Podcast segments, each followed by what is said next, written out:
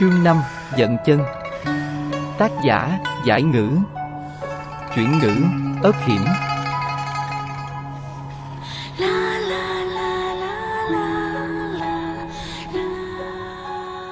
Tuyết lớn đã ngừng rơi, thái giám cung nữ trong coi trung túy cung đang dọn dẹp băng tuyết, nhìn thấy lăng nhã từ xa đi tới liền cúi đầu chào, lúc này, lăng nhã chỉ mới là một tú nữ, chưa có sắc phong chính thức thì chưa được coi là chủ tử, cái gọi là tiểu chủ kia chẳng qua chỉ là cách xưng hô khách khí, luận địa vị thực tế cũng không cao hơn những thái giám cung nữ này bao nhiêu. Định giàu đạp nghèo, trong cung chỉ toàn người như vậy. Đã sớm biết con đường hậu cung không hề dễ đi, nhưng nàng chưa từng nghĩ sẽ khốn khổ đến mức này.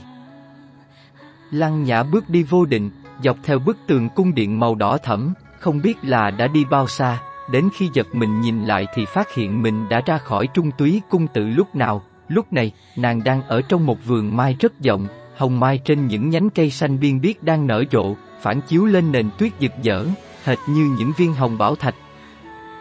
Lộ tận ẩn hương sứ, phiên nhiên tuyết hải giang. Đây là hai câu thơ trong bài Hương Tuyết Hải, nghĩa là tuyết trắng mênh mang, hương thơm u quẩn, biết tìm hoa mai nơi chốn nào.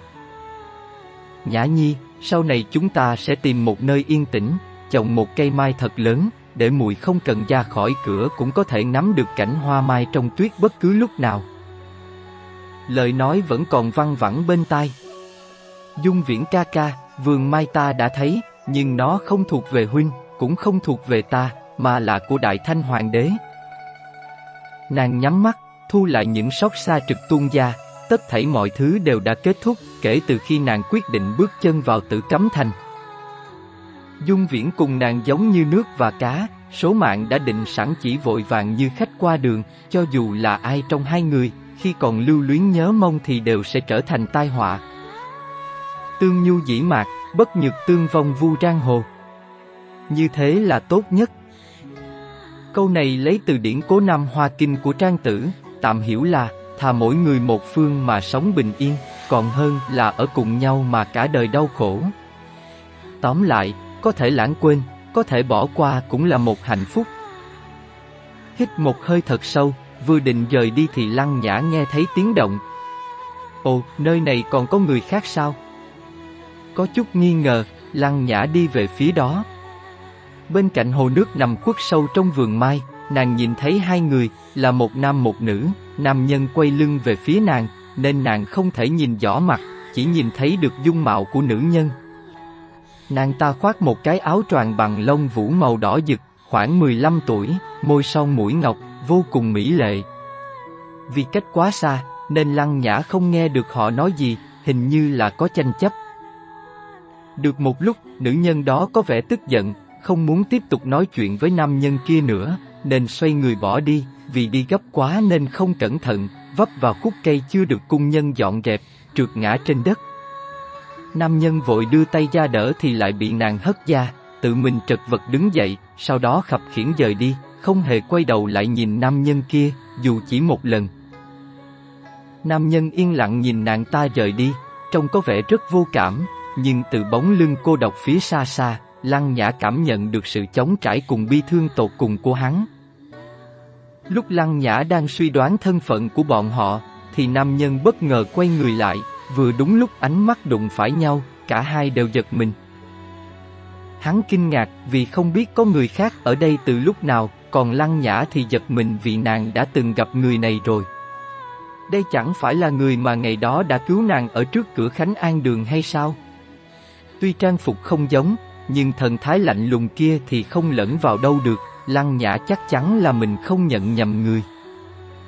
Hắn là ai, sao lại xuất hiện ở trong cung?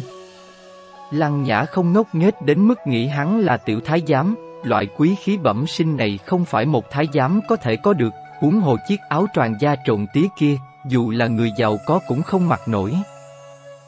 Hoàng thượng Ý nghĩ này vừa hiện lên trong đầu thì liền bị nàng bác bỏ, đương kim hoàng thượng đã qua tuổi thiên mệnh, tuyệt đối không thể có tướng mạo của một thiếu niên, ngoài ra thì chỉ có A Ca, thân là dòng dõi hoàng thất thì mới có thể tự do ra vào hậu cung. Thiên mệnh ở đây là lấy từ câu thập ngũ nhi chi thiên mệnh của khổng tử, có nghĩa là con người tới 50 tuổi thì mới có thể thông suốt được chân lý của tạo hóa, tức là hiểu được mệnh của trời. Câu này ý nói hoàng thượng đã ngoài 50 tuổi. Nàng nhớ rõ hôm đó có một người từng gọi hắn là tứ đệ, xem ra, thân phận của đối phương đã được nàng hình dung rõ ràng. Còn đang mãi suy nghĩ thì bóng người kia đã đến sát bên nàng, lăng nhã nhanh chóng áp chế kinh ngạc ở trong lòng, gom tay áo lại, không người nói. Lăng nhã tham kiến tứ A ca. Mí mắt giận chân hơi giật giật, vị cung nữ này nhìn rất lạ, đã vậy còn không hiểu quy củ, sao lại không tự xưng nô tỳ, chẳng lẽ nàng ta không hiểu đây là điều tối kỵ ở trong cung sao? Chỉ cần bấy nhiêu thôi là đã có thể định cho nàng ta tội chết rồi. Ngươi là cung nữ của cung nào, sao lại ở đây nghe lén chủ tử nói chuyện? Rõ ràng chưa từng gặp, nhưng sao gương mặt xinh đẹp hơn người kia lại cho hắn một ảo giác, giống như là đã từng quen biết. Lăng Nhã ban đầu hơi ngẩn ra, sau trật hiểu vấn đề, thì ra do mình giả dạng sợ sệt quá giống, cho nên tứ A Ca mới tưởng mình là cung nữ, hắn đã quên khuấy đi là đã từng gặp mặt một lần. Ta không phải. Nàng chưa kịp trình bày thì đã bị giận chân cắt ngang. Không phải cái gì? Giận chân cười lạnh. Hay cho một tên nô tài không biết sống chết ở trước mặt chủ tử mà dám can đảm xưng ta là đang muốn tự tìm đường chết sao? Thấy hắn không hỏi xanh đỏ đen trắng đã vội trách mắng, lăng nhã vừa tức vừa buồn cười, hai lần tương ngộ, hắn đều hỏi nàng có phải muốn chết hay không, cái này có được xem là một loại duyên phận. Sao tứ A Ca lại nghĩ ta là cung nữ? Nàng phủi nhẹ cổ tay áo mềm mại bóng loáng, cười như không cười, nhẹ như gió mà hỏi lại. Lẽ nào ngươi không phải? Giận chân hơi ngạc nhiên, bây giờ mới bắt đầu nghiêm túc quan sát lăng nhã, nhìn từ đầu đến chân, người này quả nhiên là có chút khác biệt. Tuy trang phục thanh nhã giản đơn, trên người cũng không mang trang sức, nhưng lại không giống với một cung nữ bình thường, còn trong số cung nữ cận thân của chủ tử các cung mà hắn đã từng gặp qua, hắn nhớ là cũng không có người này, đúng là không phải rồi. Ý cười lộ trên môi, lăng nhã hạ thấp người hành một cái lễ nghi phù hợp, giọng nói uyển chuyển như chim hoàng oanh. Tú nữ nữ hổ lộc lăng nhã tham kiến tứ A ca, tứ A ca cát tường. Hắn căng cặp mày ngài, không hỏi gì thêm, lời nói trở nên lạnh lùng. Đã là tú nữ sao không ở trung túy cung mà lại đến đây làm gì, chuyện lúc nãy ngươi đã nghe được bao nhiêu? Nếu ta nói ta không nghe được gì, tứ A ca tin sao?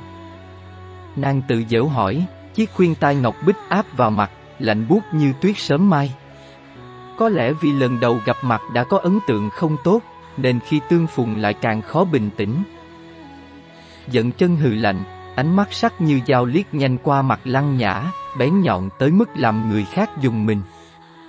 Mặc kệ ngươi nghe được hay không, việc hôm nay tốt nhất là nên để trong bụng, chuyên tâm làm tốt tú nữ của ngươi, nếu ta nghe được một chút hơi hám gì, thì sẽ tìm ngươi mà tính sổ. Tứ A ca người đang uy hiếp ta sao?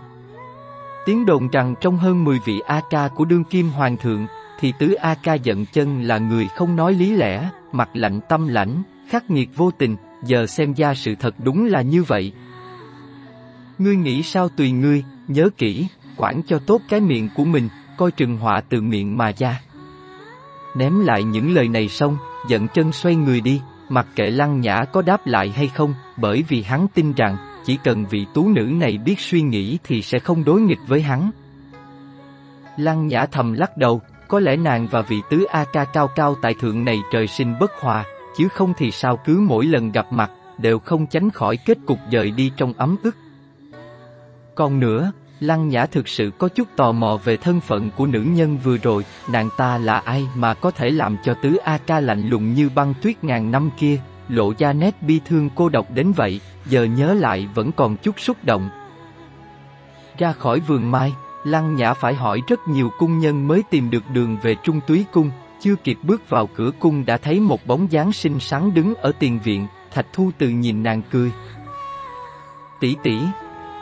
Nhìn thấy người này, Lăng Nhã mừng rỡ, bước nhanh vào trong, cầm tay nàng ta, vội vàng hỏi.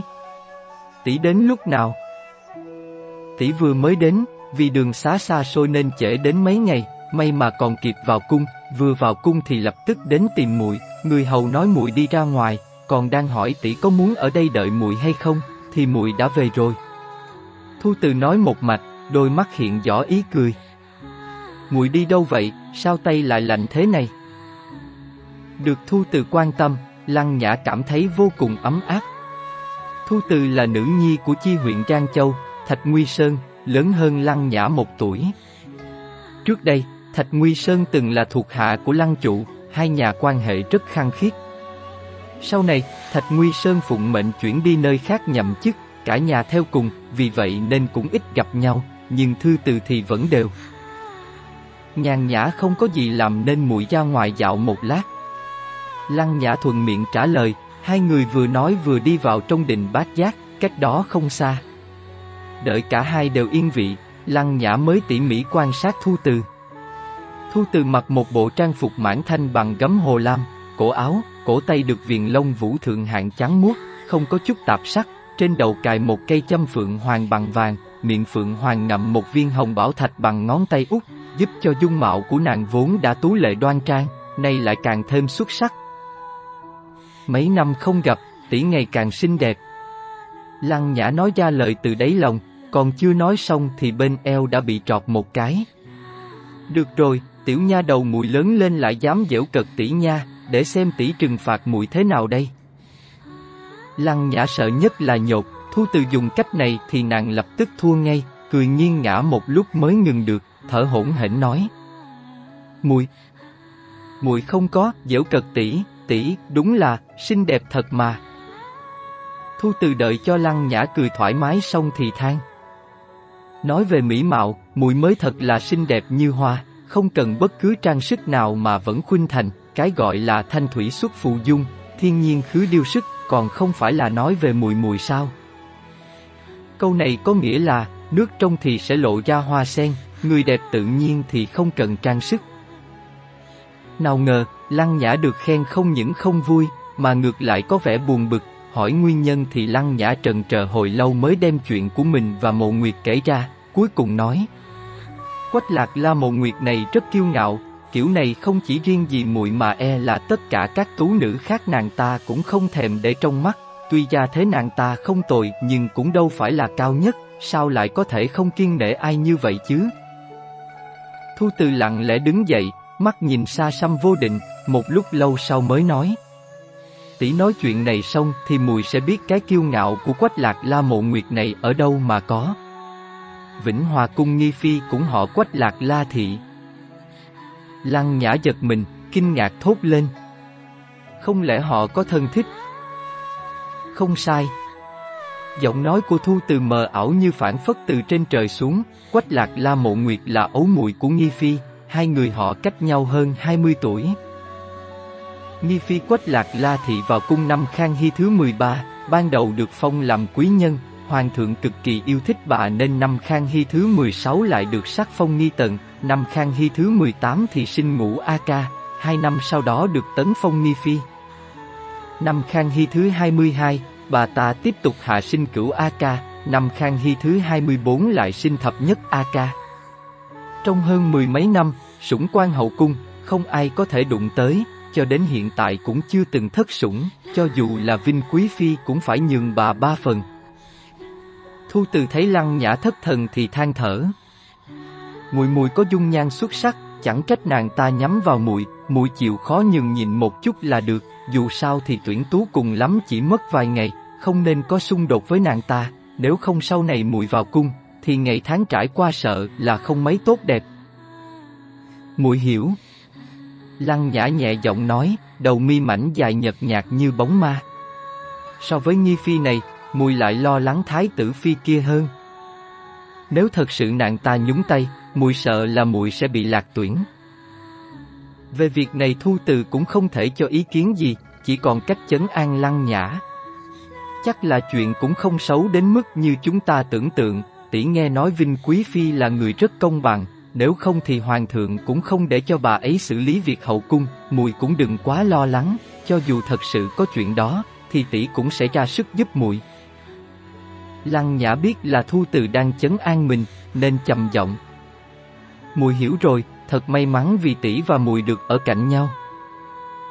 Rốt cuộc Lăng Nhã cũng chỉ là một nữ nhân 15 tuổi, cho dù suy nghĩ có chín chắn, nhưng cũng còn quá trẻ, chưa từng thật sự trải qua nguy nan. Vậy mà giờ đột nhiên vướng vào lục đục tranh giành quyền lợi trong hậu cung, khó tránh khỏi bỡ ngỡ. Thu từ băng khoăn không biết làm sao mới có thể khiến Lăng Nhã an tâm. Chúng ta là tỷ muội, ở trong hậu cung nhất định phải nâng đỡ nhau. Thu từ trả lời Lăng Nhã, cười dịu dàng. Lăng Nhã nhớ nụ cười này rất lâu, rất lâu sau đó, cho đến tận khi